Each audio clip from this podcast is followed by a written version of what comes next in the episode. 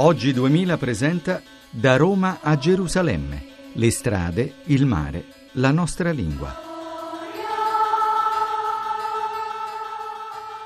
Un saluto da Sergio Valsania e da e da Sandra Sain. Sandra Sain che oggi al suo primo giorno di cammino, pellegrinaggio, percorso insieme a noi e ha, ci ha accompagnato, anzi noi abbiamo accompagnato lei, ci siamo accompagnati gli uni con gli altri in due luoghi molto diversi l'uno dall'altro, anche se vicini geograficamente. Siamo stati prima agli scavi di Festo e poi a Matala o Matala, non abbiamo ben capito come si dice. E come ti sono parsi gli Beh, scavi? Insomma, la prima tappa mi è sembrata sembrata necessaria, visto che siamo per me almeno il primo giorno in Grecia, prima tappa, andiamo a vedere degli scavi archeologici molto suggestivi, molto diversi da quelli che mi avete raccontato invece da di, quelli di Cnosso, eh, dove però ti porteremo perché venire a Creta, stare a Eracleion senza vedere gli scavi è una cosa non può che no, farmi piacere. Non, non, è possibile. Insomma, ti sono piaciuti? Comunque. Mi sono piaciuti molto, beh, il sito è molto spartano, nel senso che non è che ci siano molti elementi esplicativi di quello che si vede, qualcosa c'è ed è quello che poi fa nascere la suggestione. Si capisce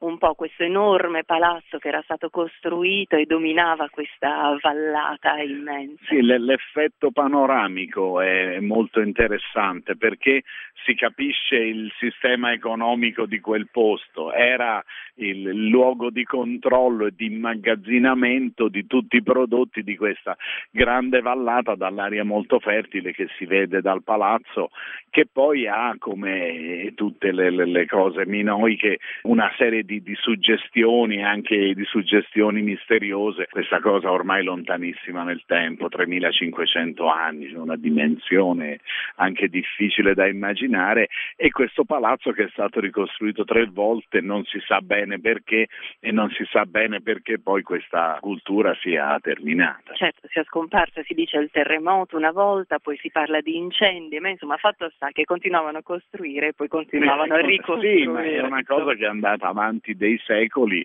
ed è stata una delle prime civiltà del Mediterraneo, anzi forse nel Mediterraneo la prima, visto che le altre erano tutte città o egiziane oppure nella, nella fertile Mezzaluna. E tra l'altro in quella zona poi dove hanno ritrovato questo famoso disco di... Il disco di Festo, questo disco di Festo che è un testo misterioso perché è scritto, è un disco proprio scritto in maniera spiraliforme ma con delle punzonature, quindi con, eh, con, una tecnica anche quasi tipografica che non è mai stato tradotto e probabilmente non sarà tradotto mai. È una scrittura geroglifica poi. Sì, sì, però non, siccome non, non si è trovato nessun testo di confronto, sono queste faccette, queste figurine che per noi restano delle faccette e delle figurine. Anche il disco di Festo, l'originale originale, ti porteremo a vederlo perché è qui al museo di Eracleion dove siamo già stati con Iva perché anche lei doveva vedere per forza queste cose meravigliose comunque che, che, che caratterizzano proprio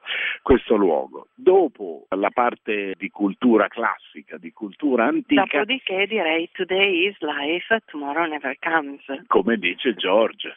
Come dice George che non sappiamo bene chi sia, c'è una foto che ci accoglie Infatti.